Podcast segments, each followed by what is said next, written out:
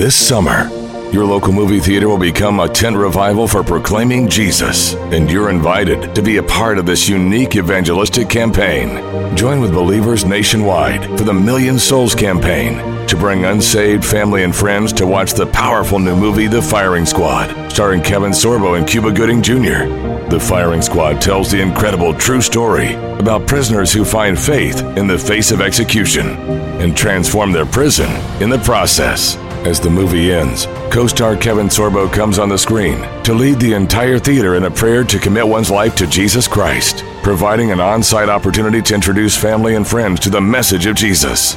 Go to FiringSquadFilm.com and learn how you can receive free tickets and more to the Firing Squad and participate in this unique theater event. Bring your friends and your family, and bring your faith. That's FiringSquadFilm.com to learn more. I mean, I think some people are always going to have a problem with us bringing on some candidate they don't like. Oh, you'll have people that don't like that we brought on Donald Trump. Yeah. People that don't like that we brought on Ron DeSantis. People that don't like that we would bring on now Nikki Haley just announced her presidential bid and is on the campaign trail. I mean, They're always going to get but that's at not our job. Right. And, you know, the most divisive time among conservatives is the primary. People, everybody gets mad at everybody because you feel like, okay, well, and we kind of feel like we're all sort of on the general same side on a lot of this stuff. Conservatives listening to conservative shows. And then you bring, you're on one candidate and you love this one candidate. You hear another candidate and, the, and your host isn't bashing them. Or you love that candidate and the host is critical. People get really sensitive But on that, stuff. Our job, this is how I look at it. yeah. because this is different than 2016. Mm-hmm. Uh, I had a definite opinion, and it turns out, I think, in many ways, my opinion was inaccurate. Mm-hmm. Um, but I am.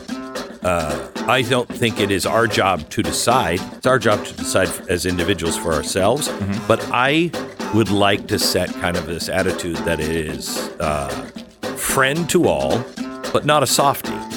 If your ask is the listener is asking a question about that candidate, that's the question we should ask, both positive and negative, as long as it's fair. Yeah.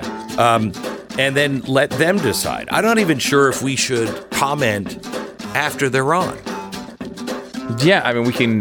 There may be instances where that makes sense, but like, I, I feel like our job is to try to help everyone hear from the candidates in a way that actually is important and makes a difference. For example, you go if, if one of these candidates goes on CNN, we know what they're going to get. We're going to Yeah. get accusations of how terrible they are and uh, calling them racist, and there's no value to that. There's also, however, no value from some fawning host who just sits here and praises the Right. candidates. So I, I want to get someone who's, you know, I want to hear from a candidate. Do you remember Tim Russert? Yeah. Oh yeah. Of course. Yeah. Yeah. That's who we need to be. You didn't know if you liked him or didn't like him. You know, the candidate, if he liked him or didn't like him. Yeah. Um, he was just, he was fair and hit both sides equally hard. Said the good things Yeah, ask the Uh, tough questions and too. ask the tough questions. Because it's not even just the, it's not even just whether you think the questions are legitimate. It's how are these candidates going to perform under the fire of difficult questioning? They're going to get it during the campaign, so it's better that they get it from some an audience that actually wants to hear their answer and not just call them racist. And at the same time, if you can't perform to a conservative audience, you can't get your ideas across in an effective way and you feel i mean how many candidates have we have on that just feel like they're just reading talking points and they're just terrible at this you better know that early you better know that before the votes are cast or you get into a general election and you wind up losing to a dolt like joe biden Yeah, there's going to be good candidates this time. Too, at the very beginning, there's going to be good candidates. Sure. Nikki Haley, like her, dislike her. She was great as a UN ambassador. and good governor And, uh, yeah, good governor. Ron DeSantis, good governor. I think Donald Trump, uh, for all of his faults, good president. I mean, kamala got- harris What? Anyway, here's the podcast brought to you by Relief Factor. Boy, you got a pain in your ass like uh, Joe Biden does. But he just doesn't even know anymore. He's like, I've got this hemorrhoid. Mr. President, that's the vice president. and it's just driving me up a wall. Anyway, uh, Relief Factor can't take care of all of your aches and pains, but it uh, it's sure taking care of the severe pain that I had. Um, I, I want you to put your burden down and just try this. I know you've tried everything, and this because you know some radio host is like, ah, you should try this. is not going to work for me. I know because that's what I thought. But it did work for me. And 70% of the people who try it go on to order more month after month. It's relieffactor.com. Try the three week quick start. Not working for you in three weeks? Stop taking it. Relief Factor. 800, the number four relief. 800 4 relief. Relieffactor.com. Feel the difference.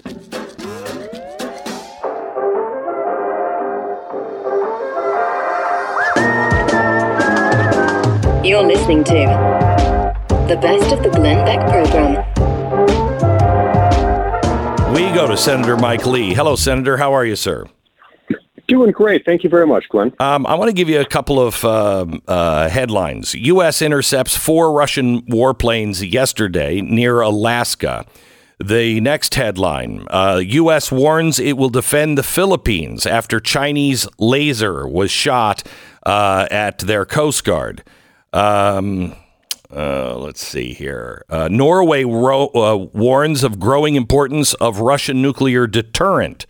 Uh, China's President Xi uh, conveyed his support yesterday for Iran during a visit from the first visit from the Iranian prime minister. we are we we are not in good shape do you and members of the Intelligence uh, Committee have any idea what's going on? Well, we know some things are going on. We know certain things are happening, but there's a whole lot we don't know. And in particular, there's a whole lot we don't know about the so called objects brought down by fighter jets firing missiles over the weekend. And that was the focus of yesterday's classified briefing. Okay, so Mike, we we hear balloons. We hear that they now, the Pentagon came out yesterday after your briefing and said, well, you know what? It's nothing. These are probably just commercial balloons. But we have the Canadians sending out the hazmat teams to look for this. And we hear this morning that they are UAPs, which I guess could be balloons, but usually those are, you know, uh, something solid. These were the size of of cars, and they weren't balloons, they were metal. Is that true? Yeah. So, first of all, we don't really know what they are. I, I don't know how they claim now to know what their nature is, whether they're commercial, military, or uh, from some other origin, because they haven't found them. I, I suspect at this point that they're theorizing on what it might be. That was what was so frustrating yesterday is they held this classified briefing to tell us about what happened. And they showed up and basically said, we don't know what happened. We had all hoped and expected, based on public statements, that they had covered what was left of these objects and that they were studying them. Eh, they haven't found them, at least as of yesterday when they briefed us. They hadn't found them. They okay, don't really know what they are. So wait, did they show you video? I don't know what you can and can't no, say. No, Come on, we launched missiles. Yeah. We know we have the video from the cockpits. We know that. Yeah. It, it, we repeatedly asked them about that. Can you show us anything by way of photographic uh, documentation of a, a, video footage, anything like that? They said, "Yeah, we've got some. It really isn't useful because the objects are so small, so far away."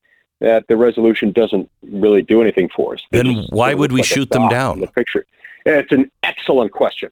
Uh, so we we we, sh- we shot them down, not knowing what they were, just based on their altitude. We just knew that they were there, but I, I I still can't fathom why it made sense to scramble fighter jets, shoot missiles at them, bring them down when we have no idea what they are. Okay, so uh, they're they're apparently not that concerned about it, or else uh, they'd be frantic, and they're not that.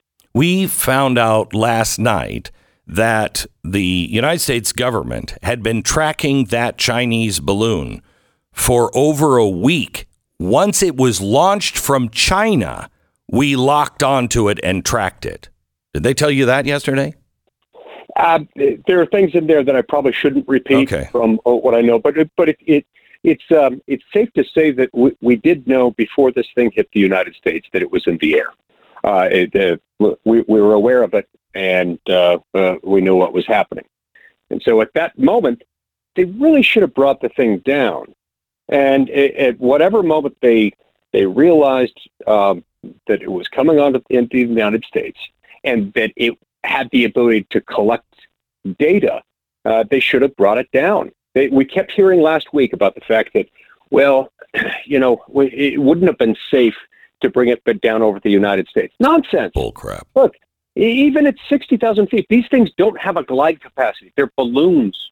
And so if you puncture the balloon, it's going to head straight down. Now, yes, there's a debris field, but there is a lot of space between Alaska, off the coast of Alaska, uh, uh, uh, uh to, to be clear, and the rest of the United States, where there are miles and miles around where there are no people. And um, they should have brought it down. Here's what I think, Glenn.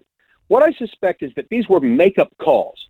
They were compensating uh, this last weekend for what they didn't do the previous week, which was take bold, aggressive action. Only they took the bold, aggressive action, it seems, on the wrong objects at the wrong time.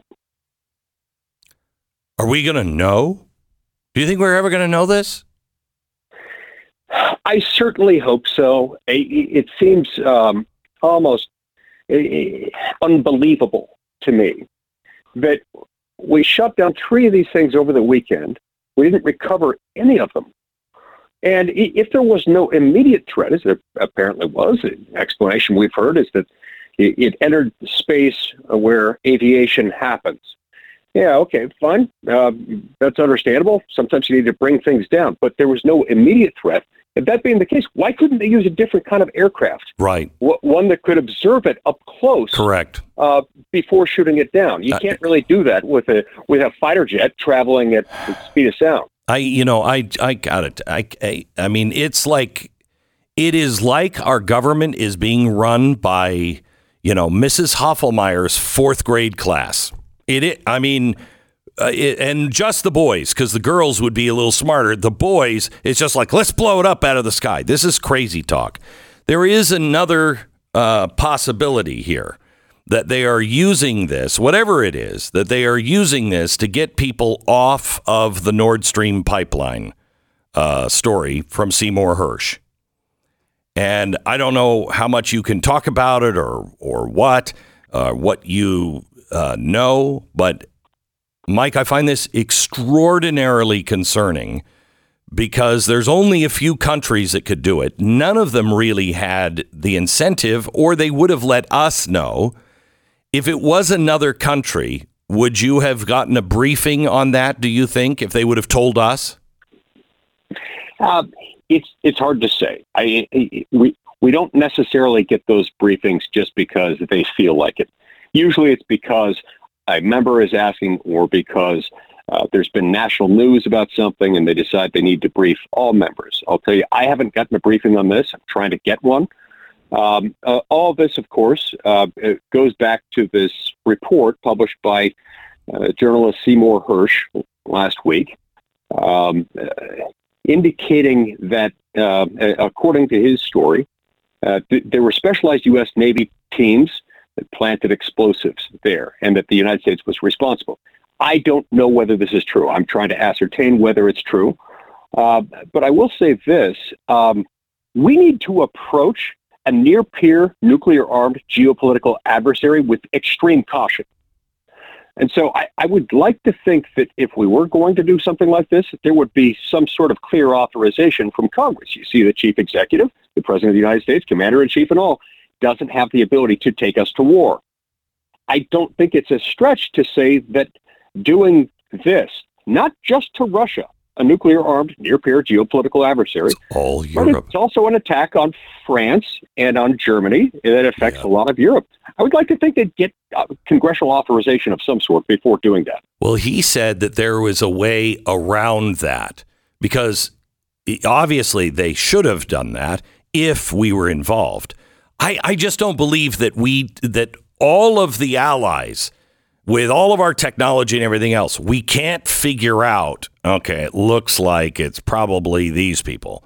Um, I, I, personally, because they're so zipped up about it, it's got to come from the West, and the only ones that can do it really are France or us or Great Britain, and those guys wouldn't do it. Um, uh, but you know, you look at you look at this, Mike, and if even if that's not true, Can we find out if anything in that report is true, far as that there's these secret to SEAL teams that can be trained off the books so Congress doesn't know about it? Yeah, look, I think there there there are a lot of details, uh, or at least enough details in the Seymour Hersh piece that this should be fairly uh, amenable to being proven or disproven, uh, because either certain things match up or they don't. It may be easier to disprove than to prove, but but I think that can get us a lot of the way there. And yeah, there are others who could have done it. I mean, in theory, it could have been China. Perhaps China wanted to make sure that it had access to more of Russia's natural gas and that it could get it at, at a lower price. In theory, it could have been China. But uh, and, and there are a, a handful of others who it could have been. But um, this is worrisome to me, Glenn, for the simple reason. Look, I don't know Seymour Hersh. I'm not familiar with any of the facts alleged uh, in his report. But there are a couple of things that worry me. Number one, on February 9th, 2022, President Biden, during a press conference, said that if uh, if Russia attacks Ukraine, there will no longer be a Nord Stream 2.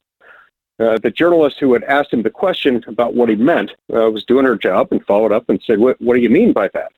Uh, that pipeline's under, you know, not under our control." And he reassured her, "Believe me, we have the means to do it, and you know, it, will be done. It, there, it, it will not exist." Well, what what? And so, when you couple that with the fact that in this country we have for a long time seen overreaches by the executive to the point where a lot of people just accept now that in the name of a clandestine operation, the United States can effectively wage war without an act of Congress authorizing it. That really does concern me. Not that I am certain that we did this, because I'm certainly not. It's not that I can verify the Hersh article, because I can't. But it's that it really troubles me that I can't immediately rule it out. And you can't get a uh, a briefing on it. Um, all right, hang on just a second, Mike, because when we come back, I want to ask you: Do we want to know?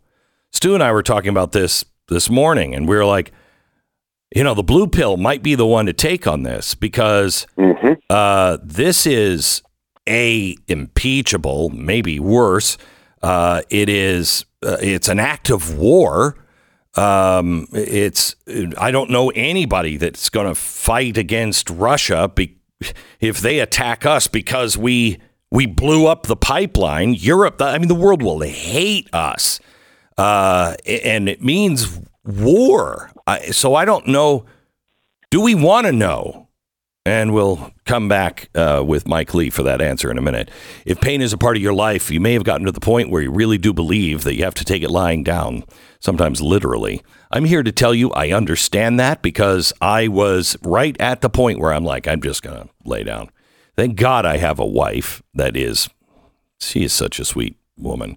She gets tired of listening to me gripe about things um, because I gripe about a lot of stuff. Um, but if it wasn't for her, I might never have tried Relief Factor and got my life back. Listen, please, please, just try it. If it doesn't work, yes, you're out $20. But $20, what is that? If you can get your life back, 70% of the people who try it find the relief and go on to order month after month. So please just try it. I didn't believe it'd work for me either relieffactor.com. Relieffactor.com or call 800 4 Relief. 800, the number 4 Relief. 1995, relieffactor.com. Feel the difference. 10 seconds, station ID.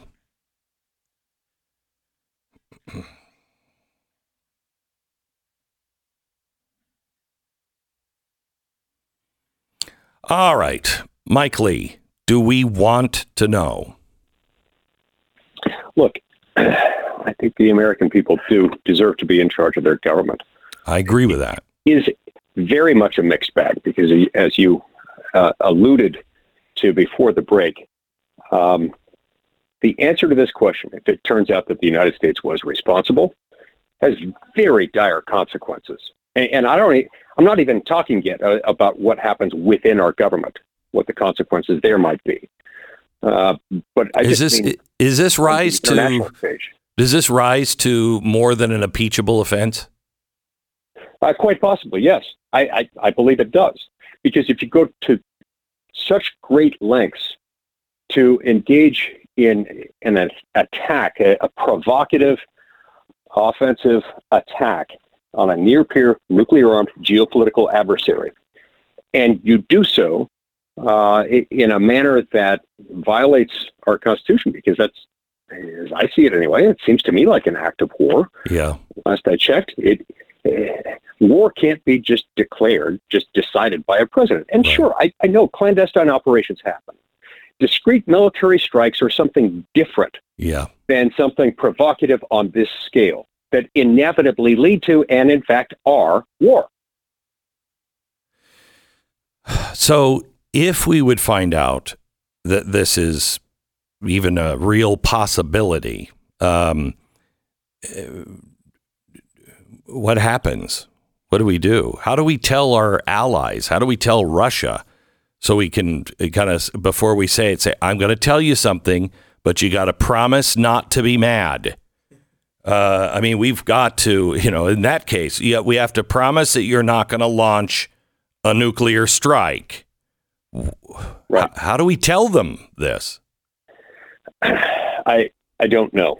I don't know. That's that's part of what makes this such a difficult thing. But one thing I do know is that ignorance is never uh, something that's going to put us in a position of strength. No. And I do think it's in, important that we get answers on this. I I would like to know, and and whether we end up finding out or not, whether this thing is buried so far, uh, so deep by the military intelligence industrial complex in Washington that we can't get to it. Whether we find out or not, whether we did it or not, I think it's very important for us to have this national conversation. It is. Because for decades, we've seen this gradual uh, uh, accretion of power within the executive branch when it comes to the war powers. And increasingly, Glenn, the way wars are fought these days, you, you don't typically have soldiers lined up on a battlefield mm-hmm. in, in corresponding parallel columns. No, you, you've got um, you've got stuff like this. This is war in the 21st century. And so we need to have a national conversation about the fact that today, as at the time time of the founding, uh, we need our Congress, the people's representatives, to make the decision about going to war. And uh, clandestine operations need to be reined in to something truly discreet. This one wasn't. Mike Lee, um, thank you so much for everything you're doing, and uh, we pray for you, and uh, we'll keep you in our prayers for your safety as you continue to go down this uh, this road. Thank you. Hey, thanks, Glenn. Take care. Bye bye. This is the best of the Glenn Beck program.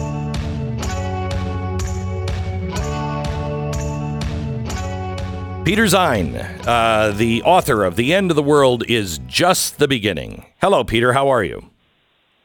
You know, I don't think I've ever been introduced as Mr. Rainbows and Sunshine. I kind of like that. well, you've never been on this show where uh, we don't we don't tend to have a, an optimistic uh, look at what's coming our way.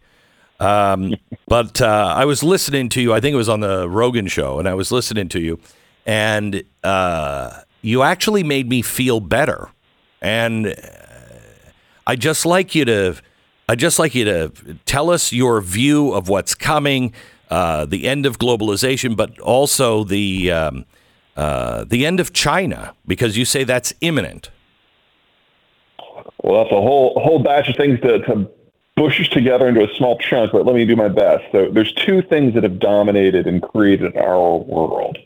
Uh, step one is in 1945, the Americans found themselves facing down Stalin in Europe. And like, oh, we do not want to tangle with this guy alone. We need allies to stand between us and the Soviet forces. But World War II had been the most destructive conflict in human history, and the only allies were countries that had barely survived it. So we needed to provide something to induce them to not cut a separate deal with the Soviets. And we came up with globalization before globalization, everyone was kind of left to their own in terms of development. And if you had iron ore and coal and food and oil, you could industrialize. But if you didn't have all those things, you were probably a colony. Well, with globalization, you now only needed one. and you could trade for the others. And so we all started to develop and industrialize and urbanize together after 75 years, that has brought us the global system we now know with global finance and global energy and global supply chains and global infrastructure and global agriculture. And so we have a population of 9 billion people, 8 billion people, excuse me, living more wealthy than any other period in human history. Correct. With small countries and big countries all in the milieu together. But as we've made that transition, we've changed the way we live pre-industrialization, we all lived on subsistence farms. Mm-hmm. But as these new industrial jobs became available, we took them and they were all in the cities. Well, in the countryside, kids are free labor. You have as many as you can and then maybe one more because that's how you know you've had too many. you move into town, you live in a condo, and kids are just sources of migraines. So you have one or two, maybe, maybe, maybe three. You play that forward for 75 years and it's not that we're running out of children globally. That happened 30 years ago. It's that we're now running out of working age adults. Also, the Americans created globalization as a security ploy. Cold War ended 30 years ago. We're out of that business. So the, the security underpinnings that allow trade to happen are mostly gone. And the consumption that is done by young people is almost gone. And this was always going to be the decade that both of these trends broke at the same time.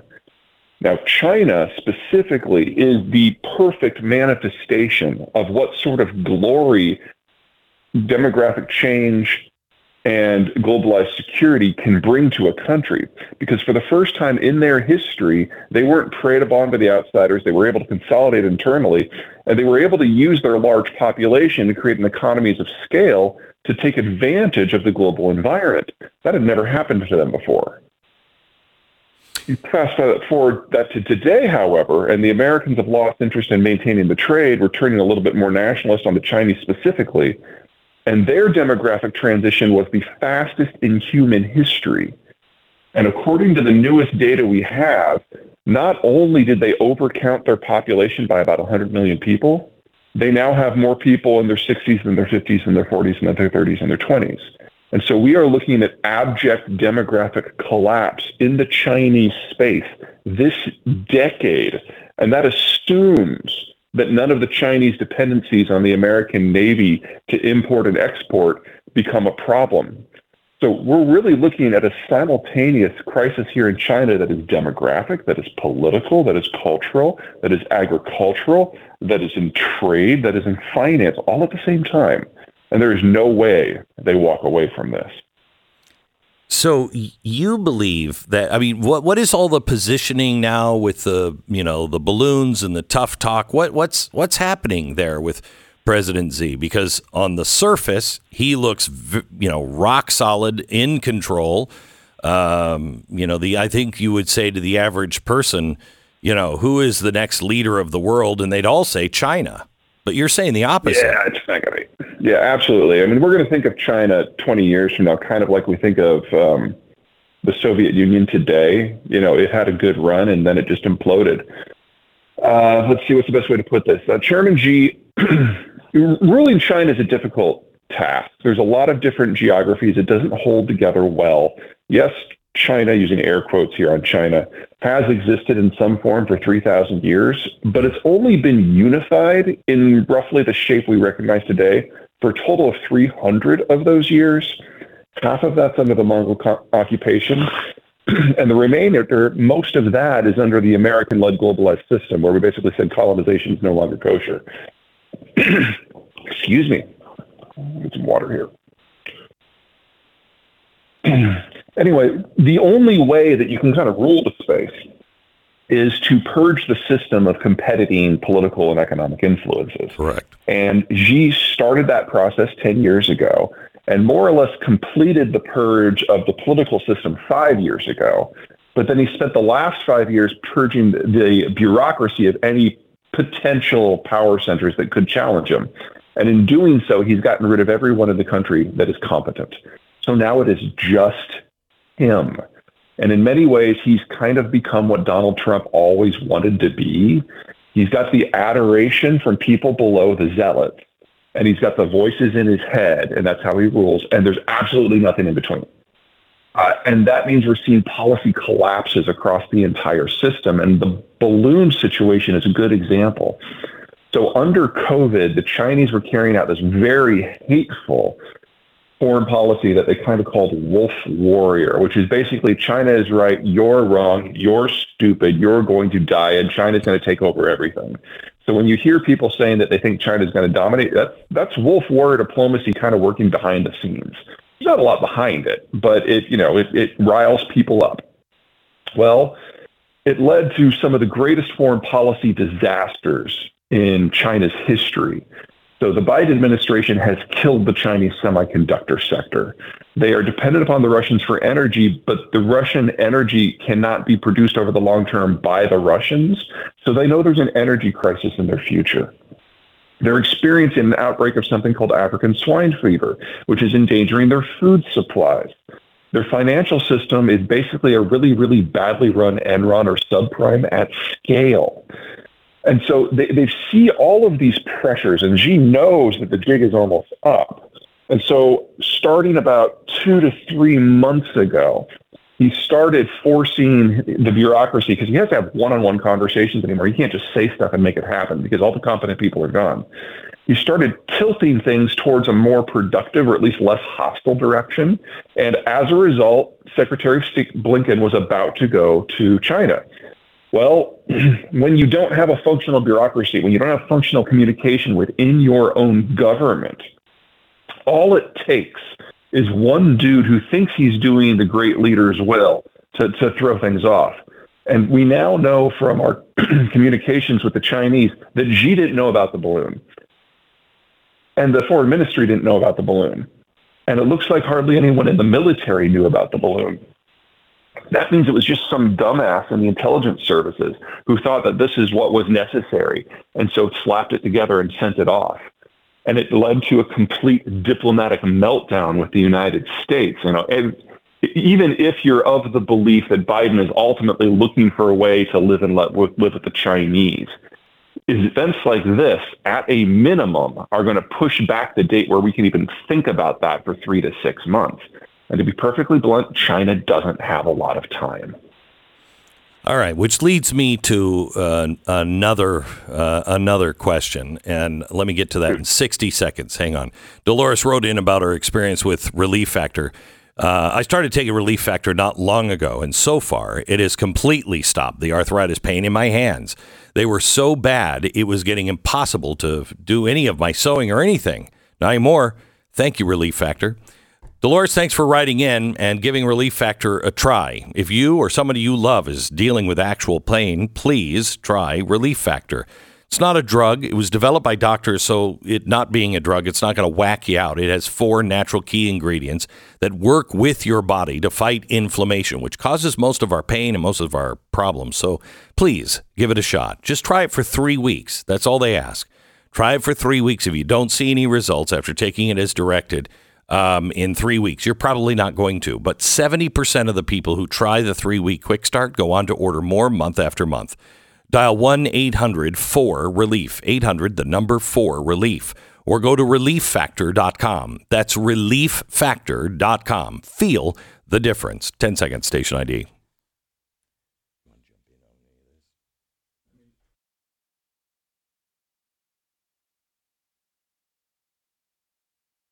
Okay, so you say um, that China doesn't have an awful lot of time, uh, doesn't have you know six months to wait.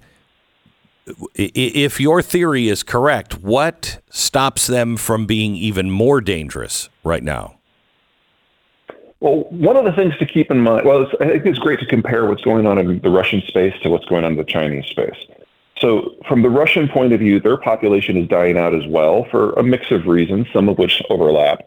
And they feel that if they don't militarily act to get what they see as a more defensible perimeter now, that they will not have the military capacity to try it five, ten years down the line. And, and they're right.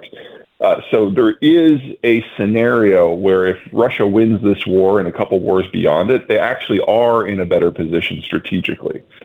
China doesn't have anything like that. There is no country or series of countries within reach that they could conquer. There is no war they could launch that would help. Uh, this is a country that, unlike Russia, is based on the import of raw materials and the export of finished goods. This is a country that imports almost all of the technology it needs and many of the intermediate parts. Really, really, it's best to think of China not as a manufacturing center, but as an assembly center. And I don't say that to denigrate them. It's just it's a different sort of economic model, and that means you have to have different support structures internationally in order to make it work. And for China, it's all about the movement, and it's movement they can't control. The U.S. Navy may only have half as many ships as the Chinese, but our fleet is fully blue water. Only 10% of the Chinese fleet in combat con- co- operations could sail more than 400 miles from the coast. That's not enough to support a global mercantile empire. We do that for them as part of globalization. So even if they were to capture Taiwan without firing a shot, it really wouldn't solve anything because they import 75% of their energy and 80% of the materials that allow them to grow their own food. So in any war scenario, you put a couple of destroyers in the Indian Ocean basin, doesn't matter who you are, and you've destroyed the Chinese system. It'll die within six to 12 months, and you'll, you'll trigger a famine that will ultimately kill hundreds of millions of people.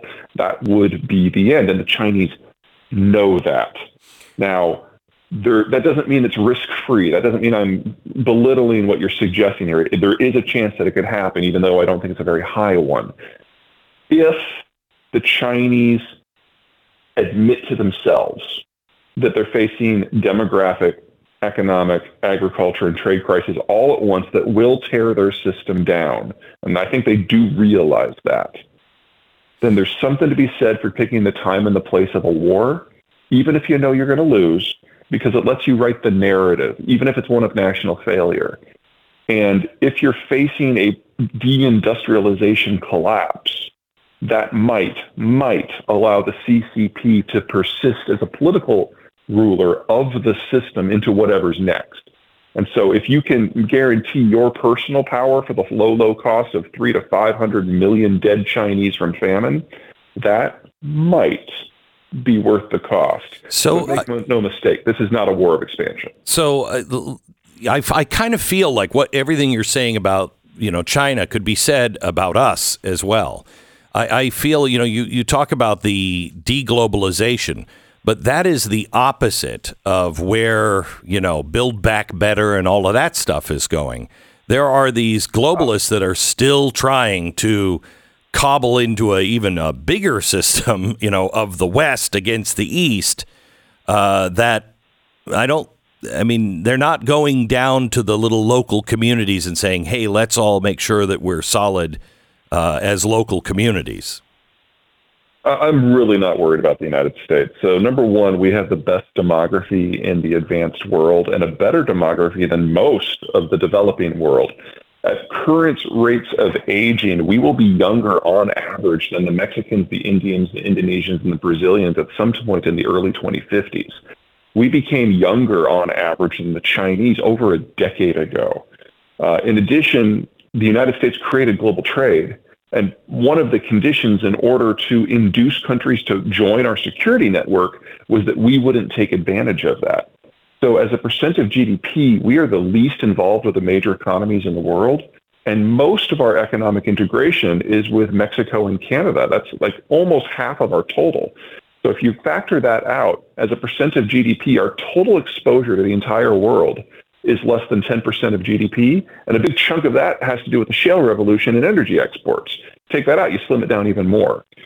Our weakness in also we're the world's largest producer of oil and the world's largest producer and exporter of foodstuffs. Our biggest weakness is in electronics manufacture. And if China were to disappear tomorrow, yeah, that's going to be a pain in the ass. We're going to have to rebuild that from scratch. We're going to have to double the size of the industrial plant over the course of the next five years. And you think we have an inflation problem now, just wait till we lose access to Chinese goods and we have to build out our own system. But that will generate the fastest economic growth in the history of our country. And when it is done, we will have more reliable partners closer to home with shorter supply chains that use less energy and use workers that are local and sell to consumers that are local. This is a good story. Okay, so and all uh, we have to do is build up ourselves to make it happen. All right, I've only got a couple of uh, a couple of minutes left, and I just want to make sure that I push back a bit. There are sure. several critics of yours that say, you know, you've been saying this since 2005 that they were going to collapse, et cetera, et cetera. How would you answer that? The hardest part of geopolitics, especially demography, is timing. Yeah. Uh, one of the problems with geog- ge- or words. One of the problems with demography is this has never happened before. We've never had global aging. What I've described for China is an extreme case, but it's happening everywhere. So n equals zero historically for points of comparison. Right. The reason why this is the decade that I think it's really going to go down is this is the decade where not just China but a lot of other countries literally age into mass retirement. And, and this and is pretty much no longer enough people under 30 to even theoretically repopulate. This is pretty much what happened to Japan, right? I mean, in the 80s, everybody thought Japan was going to take over the world, and then all of a sudden, just Japan just fell off the map. Absolutely. Part of that was a debt issue, which the Chinese had right. actually a bigger debt issue. Part of it is demographic. But the, the two big differences between the Japanese and the Chinese Japan saw this coming 30 years ago and took steps to boost their birth rate and relocate industrial plant to better locations okay. like the United States. They're as prepared as they can be. Right. China's done none of that. Peter, thank you so much for being on with us. It's um, uh, Peter Zeihan. His book is The End of the World is Just the Beginning. This is the best of the Glenn Beck program. We welcome to the program co author Steve Deace, co author of the uh, book The Rise of the Fourth Reich. Um, now, I want to get the whole name right. The Rise of the Fourth Reich, confronting COVID fascism with a new Nuremberg trial. So this never happens again. And in the press release, it does say, and I love this. I love, Steve, I love this. It says the title of the book, and it says, This book does not pull any punches. So you're not. really? The title says Nuremberg trials, but you're you're not going to hold back. You're not holding back. I find that surprising. Uh, so, uh, so Steve, you uh, you and uh, Daniel Horowitz did an awful lot of work uh, on this and laid out the case um, in a mock Nuremberg kind of trial. Can you 1st mm-hmm. just tell people uh, what the Nuremberg laws are? Sure. There was really two Nurem- sets of Nuremberg trials uh, after World War II, Glenn. And the more famous one, of course, is um, dealing with Nazi officials um, on the political and military end and their atrocities. But there were a separate set of trials that were held for what was categorized as kind of the biomedical fascist state. Um, the that essentially the entire healthcare sector was given over to the state as a means of procuring experiments and carrying them out uh, on the people. And out of those trials came what's known as the Nuremberg Code. Uh, and it's not really lengthy. It's a pretty short read. You know, Google it anytime that you want. And what you'll going to find, you'll read it in about 10 or 15 minutes. What you'll find is that basically every consonant, vowel, and syllable of the Nuremberg Code, which was designed to prevent something like what happened in Germany in the 30s and 40s from ever happening again, it stood up for about 75 years. And then every syllable, consonant, and vowel of that code, Glenn, was thrown out the window and trashed from March 16th of 2020 when the lockdowns began, and really even up until now. Um, you know, we have incredible data from the Bureau of Labor Statistics about a gigantic rise in disability claims uh, beginning in 2021, uh, starting in the fourth quarter. You see that this stat is pretty stable going back to 2008, and then all of a sudden in the fourth quarter it goes off the chain. Gee, what happened at the fourth quarter of 2021, I mean, it couldn't possibly be a jab mandate to force you to take a jab in order to work. And then a bunch of disabilities kicked in after that. It couldn't possibly be that. We have so much incredible data. There was a Michigan State study uh, that came out that found just through 2021, it estimated well over 200,000 uh, uh, COVID deaths uh, in the country from the jab. COVID deaths in America from the jab. If you prorate that worldwide. It's something like seven and a half million deaths worldwide. And so, whether it is the jabs, whether it's the virus themselves with the gain of function research, many of the same elements that pushed this uh, toxic jab on people um, are the same ones that were involved in committing or creating this chimeric concoction in Wuhan. And so they're kind of guilty and culpable on both ends of this spectrum. Uh, and then the lockdowns and the masks and everything else, we get into all of this in the book. And I think where this book really, it's, you know, with me and Daniel, you're going to get a lot of data, you're going to get a lot of policy specifics. But where this book, I think, goes next level, Glenn, is the is the meat of it in the middle. The personal testimonies, whistleblowers from the Department of Defense, from the healthcare sector, victims, people whose uh, children were uh, were uh, you know uh, maimed, injured by the jab and can't get any relief. People whose loved ones died in the hospital because they wouldn't give them effective treatments. Uh, they were essentially medically kidnapped. Those testimonies in the middle. If you think this title is too provocative, and believe me, we did not utilize it lightly. Okay, but if you think the Nuremberg trials, you didn't take yeah. Nuremberg trials lightly, huh? Okay. No. no. if you, if, if, of course you, not. You, you, know me, master of subtlety, right? Yeah, but if right. You, if, if, if you read uh, and, and listen to these people and their suffering and the suffering that they witnessed inflicted on others, you read these testimonies, you will see that we not only didn't oversell uh, what has happened here, if anything, we've undersold it. Okay, so uh, help me out because Nuremberg trial, the Nuremberg uh, rules are very, very clear, as you said.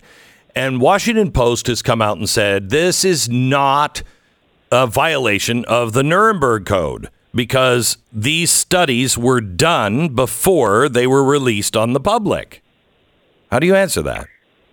Um, you lost me at Washington Post. Yeah, I know, I uh, know, I know, I know. Yeah, but but but one of the one of the really at the heart of the Nuremberg Code is the idea of informed consent, the idea of transparency, the idea that you don't force people into a medical experiment. We did that. I'll give you. I'll, I'll prove it to you right here. On August 6th of 2021. Now, admittedly, Glenn, this occurred on CNN, which means a lot of people didn't see it. Okay, so this is going to be news to people. All right. On Even August less are seeing it now. on August 6th of 2021, Rochelle Walensky went on with Wolf Blitz and admitted that with the advent of the Delta variant, the vaccines no longer stymie the transmission of the vac- of the of the of the uh, virus. They're no longer a traditional inoculation def- definition of a vaccine. She went on to say that even the vaccinated now could get COVID and then spread the virus. She said this on August 6th. So right away, whatever medical, before we get to the constitutional question, whatever medical necessity emergency that would have you contemplate the ethics of imposing this experimental substance on billions of people across the globe is already out the window. It won't even stop the spread of what we claim to be afraid of. She admitted this. Almost one month later, to the very day she admitted that, is when Joe Biden issued his anti-constitutional, detestable executive order on COVID man on, on the COVID jab, which he said for the entire year he had no power to do. And then out of nowhere, almost exactly one month later, after his CDC admitted the jab doesn't work, that's when he actually said, you can't go to work unless you take the jab. That is a clear violation of the Nuremberg Code and proves, once again, which isn't hard to do, that the Washington Post doesn't know what the Sam Hill they're talking right. about, or okay. they're just lying. So, uh, tell me, do you, do you draw any conclusions on what the motivation would be? I think there's lots of motivations, and I think when you get into and we ask this question in this book a lot. What's the benign, innocent explanation for these things? We ask this question a lot. We ask questions like, how come they never turn back? Because some people are going to say, hey, this thing is an emergency. It got thrust on us. We got blindsided right. by it. Fine. How come they never voluntarily said, ooh, we went too far with that? How come they're still in court trying to fight to put masks on people on planes? Okay. Right. They never voluntarily pulled back. Every time they pulled back, back, Glenn, it's because the people either resisted to the point it wasn't enforceable or the courts made them do it. Okay? They never said, oh, you know what, guys, we got that one wrong. All right. We had to sue to get Pfizer's documentation. They wanted those hidden for over for about 75 years. They they never showed any empathy, any transparency, or any humility at all, unless it was forced on them, which shows you there aren't any benign and innocent explanations. And the and the best we could come up with and it won't necessarily give you the warm fuzzy, is that this is just good old fashioned greed, mind numbing greed. If that's the best we're hoping for, then all the other ones are a little bit you know further down the rabbit hole, my friend. So, do you have? Uh, we're talking to Steve Deace. He's Blaze TV show uh, host of the Steve Deace Show. Follows this program every day on Blaze TV. He's uh, also uh, the co-writer, the co-author of The Rise of the Fourth Reich. Um, Steve, when you're um, uh, looking at all of this evidence, is there any uh, real, tangible hope that anybody's going to be held responsible? I think the, the, the biggest difficulty with this is really not in the political system. Uh, it's with the people. And, you know, we did the, uh, the jab special. Uh, I hosted it with Jason Whitlock here earlier this month here on Blaze TV. And Senator Ron Johnson of Wisconsin, who has just been Joan of Arc level of hero on this. And I asked him, you know, what's the critical mass? And, and, and he said, well, you had a first Nuremberg because Ike threw open the camps and forced the world to see what went on there. And he brought it to a critical mass. And, and Ron said, you know, when you have less than 15% of American adults didn't take any of this gene juice, a lot of people are like, man, I don't want to believe I am a ticking time bomb. I don't want to believe I'm the next collapse suddenly. I don't want to believe I'm the next died suddenly. I mean, we have one of our colleagues here at Blaze TV on his show saying he thinks he's vaccine injured. Okay, we, we, I don't want to be the next one who finds out a year later, six months later, that it's me. And so let me just move on. Let's pretend like this never happened and get on with real life. I think that. Glenn, there's so many people that were betrayed into buying into this that I think it's the masses of the people that really don't want to come to grips yet with the full scope of what happened here. Well, the book went on sale yesterday. Um, grab your copy now. This is one of those things that I would also urge you to get a, a paper copy of.